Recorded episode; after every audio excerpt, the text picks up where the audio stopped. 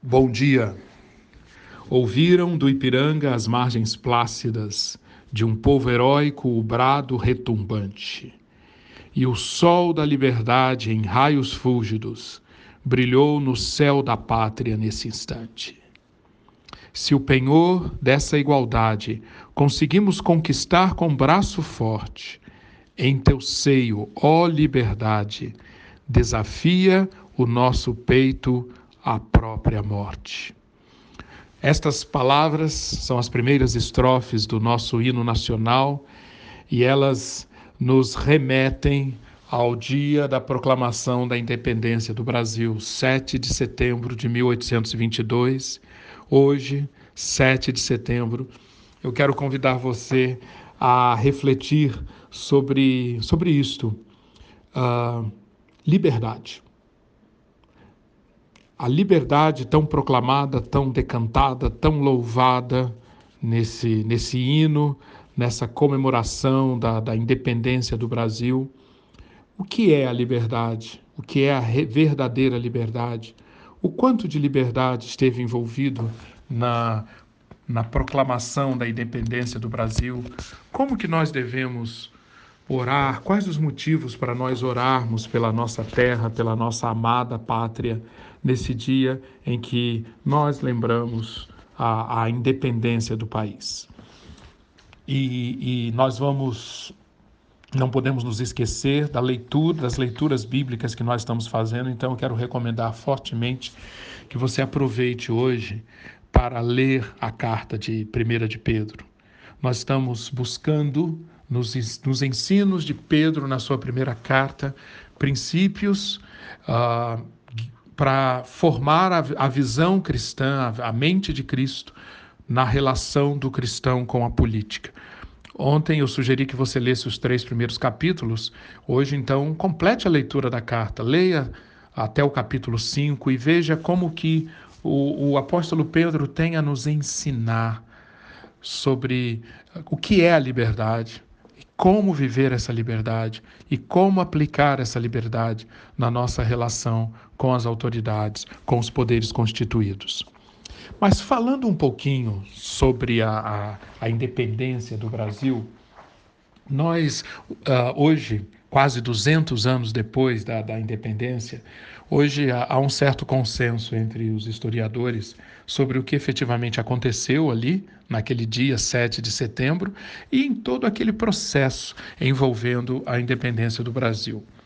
Nós, uh, quando, quando estudamos do ponto de vista da história o que aconteceu, nós temos profundos, muitos motivos para questionarmos o que, tá, o que está colocado no hino, na forma poética.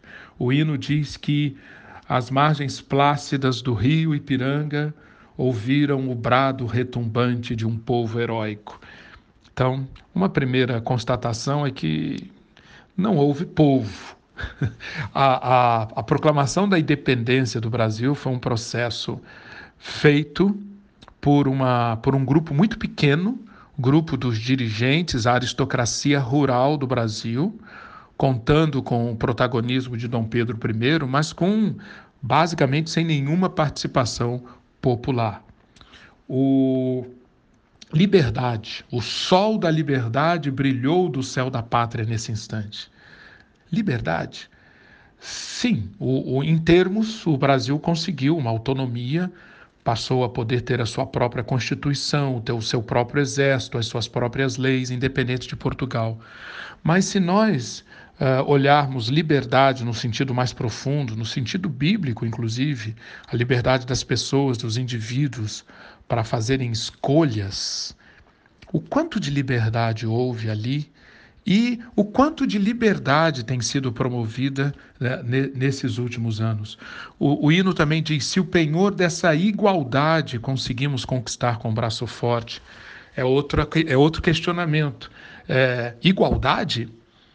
Nós, nós sabemos que naquele momento, em 1822, Portugal estava passando por imensas turbulências. Depois de um período em que intensificou-se um processo de uma dependência muito grande da Inglaterra, A Inglaterra ávida por novos mercados. A Inglaterra, em meio à Revolução Industrial que começou no, no, no século passado e que estava buscando mercados, mercados. Portugal e Brasil, então, eram mercados bem interessantes para os ingleses. Ao mesmo tempo, lá dentro de Portugal tinha acabado de acontecer, em 1820, uma revolução ah, na qual a aristocracia, os mais ricos, os mais poderosos de Portugal, praticamente obrigaram os monarcas, obrigaram a monarquia a aceitar uma monarquia limitada. O absolutismo monárquico foi substituído por uma monarquia constitucional. E a, é uma das prioridades desse grupo que tomou o poder em Portugal era promover o que eles chamavam de uma recolonização do Brasil. Ou seja, o Brasil, nas últimas décadas, vinha se tornando cada vez mais livre, cada vez mais independente. E então a, a classe dominante de Portugal queria promover uma recolonização do Brasil. E, ao mesmo tempo, não podemos nos esquecer que esse período, início do século XIX, foi um período de imenso, de grandes movimentos libertários na Europa, aqui mesmo na América. A, a independência dos Estados Unidos tinha acontecido em 1776. Na América do Sul, diversos movimentos de independência, de liberdade estavam acontecendo. Resultado: a classe dominante do Brasil os grandes fazendeiros, os grandes proprietários de terra, que tinham o poder econômico e o poder político, a economia do Brasil, na época, era assentada em dois pilares: latifúndios e escravidão. Essa classe dominante, essa classe política, viu muitas ameaças em tudo o que estava acontecendo ao derredor. Então, eles tomaram essa iniciativa de influenciar fortemente o, o Dom Pedro I, príncipe regente aqui no Brasil, e, e, houve também uma atuação muito forte de, da loja maçônica, dos maçons no Brasil. O, o, a aristocracia rural se uniu então com a maçonaria, reaberta no Rio de Janeiro, e junto com a imprensa da época, as forças se uniram para resistir a essa postura recolonizadora da corte, ao mesmo tempo de se proteger contra essas ameaças libertárias que estavam chegando de outros países. Esse, então, é o pano de fundo do, do, daquele movimento que culminou com a decisão de declarar a independência do Brasil. Você pode perceber por essa rápida descrição que liberdade igualdade e, e povo são, são elementos que não estavam muito bem representados nesse processo conhecido como a independência do Brasil. E, e nisso, nisso que eu acabei de resumir, reside boa parte de uma série de mazelas que hoje nós ainda enfrentamos no nosso país. Uma profunda desigualdade social, uma profunda desigualdade regional, diversos problemas em propiciar educação, saúde, segurança, de uma maneira que a liberdade de escolha seja propiciada para a maior parte da população brasileira. Essas dificuldades que nós encontramos até hoje de viabilizar isso Boa parte das raízes disso está nesse processo conhecido como a independência do Brasil. Pois bem, mas como olhar isto? Como o que que a, a, a questão da liberdade tão propagada no, na independência Uh, o, o, o que sobre isso nos é ensinado pelas Escrituras? Agora, vamos deixar de olhar simplesmente a história, vamos para a palavra de Deus e deixar que ela seja o nosso farol para iluminar essas trevas, essa escuridão ao nosso redor. Pedro, na sua primeira carta, lembre-se, estava escrevendo para um povo com uh, cerceado, um povo com, com pouca liberdade. Nós já vimos ontem que os leitores de Pedro eram peregrinos, forasteiros, pessoas sem direitos, sem cidadania, sem teto. E em meio a isso, qual a mensagem que o apóstolo Pedro tem? A mensagem de ensino do que é a verdadeira liberdade ou a base da liberdade, o fundamento da liberdade. Isso é apresentado já no capítulo 1. Se você ler e reler todo o capítulo 1 da carta de Pedro, você vai ver como ele mostra com tanta clareza qual é a base da verdadeira liberdade. E esta base, este fundamento, é aquilo que foi feito por nós em Cristo para nos tirar da profunda escravidão. Qual é a mais profunda escravidão que assola o ser humano? É a escravidão do pecado. É a escravidão de viver uh, fazendo ou aceitando o governo das paixões que Pedro diz no, no versículo 13 do capítulo 1, as paixões que vocês tinham anteriormente no tempo da ignorância de vocês as paixões que caracterizavam o fútil procedimento que os seus pais deixaram para vocês como herança. Enfim, todo um quadro de paixões carnais, capítulo 2, versículo 11, guerra interior, a, a, a escravidão ao egoísmo, ao narcisismo, ao orgulho, à inveja, ao ressentimento, à calúnia enfim, a, todos essas, a todas essas forças pecaminosas que atuam no interior de cada ser humano e que se expressam nas relações sociais de pessoas que estão governadas por essas paixões, por esse modo fútil de proceder. Pedro, então, nos diz que a, a, grande liberdade, a liberdade fundamental, é aquela que nos tira desse domínio, que nos tira desse governo. E ele nos ensina, no capítulo 1, versículos 19, 20 e 21, que nós fomos libertados desse mundo, desse governo, pelo precioso sangue, sangue como de cordeiro sem defeito e sem mácula, o sangue de Cristo, que foi derramado e manifestado por amor de nós. E esta, este é o verdadeira, esta é a verdadeira condição este é o verdadeiro preço que foi pago para nos resgatar e nos dar liberdade.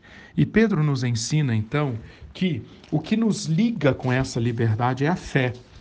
A fé aparece na carta de Pedro como sendo realmente o grande instrumento que nos conecta com o mistério da graça de Deus. Pedro diz no capítulo 1, versículo 21: Vocês que por meio dele tem fé em Deus, o qual o ressuscitou dentre os mortos e lhe deu glória, de sorte que a fé e a esperança de vocês estejam em Deus. Essa fé vai acompanhar o ensino de Pedro em todos os cinco capítulos da carta. E essa fé que liberta é a fé que nos conduz a quê? Ao propósito da liberdade. Qual o propósito da liberdade? Propósito da liberdade é permitir que escolhamos amar e servir. Sim, amar e servir. Capítulo 2, versículos 13 a 14. Acima de tudo, tende amor intenso uns para com os outros. Sede mutuamente hospitaleiros, sem murmuração. Servi uns aos outros, cada um conforme o dom que recebeu, como bons despenseiros da multiforme graça de Deus. Liberdade para escolher amar e servir. Essa é a verdadeira liberdade. E essa liberdade, Pedro ensina, ela é exercida, ela é concretizada no dia a dia com várias disciplinas espirituais. Primeira disciplina espiritual: mente preparada capítulo 1, versículo 13. Você deve se lembrar que quando estudamos Paulo, Paulo ensinou a mesma coisa. O ponto de partida para um viver correto nesse mundo, em todos os aspectos, inclusive na relação com os poderes constituídos, é discernimento. Pedro diz aqui em 1 de Pedro 1,13: Portanto, estejam com a mente preparada, prontos para agir, estejam alertas e coloquem toda a esperança na graça que lhes será dada quando Jesus Cristo for revelado. Mente preparada, primeira disciplina para exercer a liberdade que leva ao amar e servir. Segunda disciplina, capítulo 1, versículo 22. Obediência à verdade para a prática do amor fraternal. Já falamos também bastante sobre isso. A verdade como elemento que liberta, a verdade como a, a, a, a realidade a qual devemos nos apegar lutando contra todo engano, fingimento, hipocrisia, dolo e fraude. Obediência à verdade para o amor fraternal. Terceira disciplina, viver para a justiça. 1 de Pedro 2, versículo 24. Pedro diz que nós fomos mortos para o pecado, para viver para a justiça. Note que essas três disciplinas, mente preparada, obediência à verdade, viver para a justiça, funcionam como três afluentes de um grande rio. Cada um é um afluente que vai levando água para um grande rio. Esse rio é o rio do amor, é o rio do serviço, é o rio da prática em todos os aspectos, inclusive na relação com as autoridades. Em todos os aspectos, nós vamos vivendo o amor e o serviço. E é por isso que Pedro pode, pode nos dizer para que, em relação à instituição humana, capítulo 2, versículo 13, sujeitem-se a toda instituição humana por causa do Senhor. Quer seja o rei como soberano, quer as autoridades. A vontade de Deus é que, pela prática do bem, nós façamos emudecer a ignorância dos insensatos. Dessa maneira, amando e servindo, nós podemos praticar o que Pedro ensina no capítulo 2, versículo 17: Tratai todos com honra, amai os irmãos, temei a Deus, honrai o Rei. Esta é a verdadeira liberdade. É a liberdade que conduz ao amor e ao serviço. E neste dia, 7 de setembro, é muito propício nós pararmos, refletirmos sobre essa verdadeira liberdade e fazermos a nossa oração pela nossa pátria, pelo nosso país, focados nisso, rogando ao Deus eterno que atue para trazer a verdadeira liberdade ao maior número possível de corações. E que tudo o que acontece ao redor, segurança, educação, saúde, tudo que deve que deve ser sim apoiado, promovido por nós, deve ser como nós vimos Paulo eh, no ensino de Paulo deve ser para que tenhamos uma vida calma e tranquila para a prática de toda piedade e dignidade, para que o nome de Deus seja conhecido. E assim a verdadeira liberdade será cada vez mais praticada. Eu quero completar com algumas palavras de um homem que Deus usou imensamente 500 anos atrás para mudar o mundo. E esse homem, ele escreveu muito sobre a relação do cristão sobre a política, conforme nós já vimos. Martinho Lutero. Martinho Lutero, no século XVI, baseando-se na palavra de Deus, teve discernimentos profundos sobre a liberdade. Esse era um dos temas que fascinavam Lutero ele escreveu: Um cristão é senhor livre sobre todas as coisas e não está sujeito a ninguém. Um cristão é servidor de todas as coisas e sujeito a todos. Parece um paradoxo, não é? Por um lado, nós, o cristão é senhor livre sobre todas as coisas e não está sujeito a ninguém. Por outro lado, ele é servidor de todas as coisas e sujeito a todos. Lutero está querendo dizer que, por um lado, esse lado que nos dá liberdade sobre todas as coisas e não nos deixa sujeitos a ninguém, esse lado é aquele lado que a fé nos mostra. A fé nos aponta para tudo que Deus já fez por nós. E, ao fazer por nós tudo o necessário para nos libertar da presente ordem desse mundo do governo das paixões, do governo do egoísmo, da cobiça, da cobiça, da ganância, da autojustificação, do desejo da conquista pela conquista, ao nos fazer, ao nos libertar disso, pela fé, nós, Deus nos fez senhores, livres de todas as coisas. Mas essa liberdade sobre todas as coisas não é para vivermos satisfazendo os apetites da nossa carne. Não. O cristão, sim, é livre de todas as coisas, mas para quê? Para transformar essa liberdade num estilo de vida que busca agradar a Deus em tudo.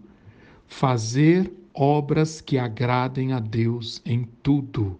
Cumprir o melhor possível à vontade de Deus. O cristão, então, é livre, sim, mas é livre para procurar agradar a Deus em tudo. E quando ele procura agradar a Deus em tudo, ele se coloca à disposição para ser um servidor servidor de todas as coisas e sujeito a todos. Lutero tem muito para escrever sobre isso e você faria bem se lesse, se gastasse seu tempo lendo mais as obras de Lutero, especialmente um livro chamado Da Liberdade Cristã. E nesse livro tem uma frase, tem um parágrafo de Lutero com o qual eu queria terminar nossa reflexão.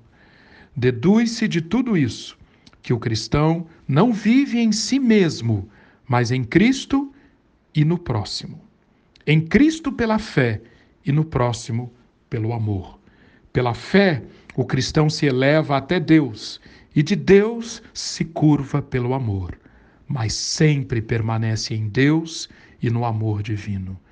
Eis aí a liberdade verdadeira, espiritual e cristã, que livra o coração de todo pecado, mandamento e lei.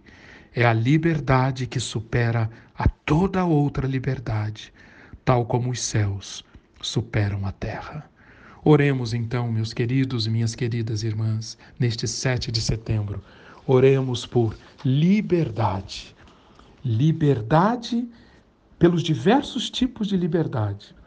Liberdade na forma de um país mais justo, um país mais equânimo, um país com melhor educação, um país com melhores oportunidades de emprego, de ocupação, um país com melhor saúde, um país com mais segurança. Mas não nos esqueçamos de orar também hoje pelo nosso país para que no nosso país a liberdade que supera toda outra liberdade, tal como os céus superam a terra, que essa liberdade seja cada vez mais propagada e aceita e experimentada por um número cada vez maior de brasileiros e que nós sejamos instrumentos para que isso aconteça em nossa geração. Deus abençoe a sua vida. Amém.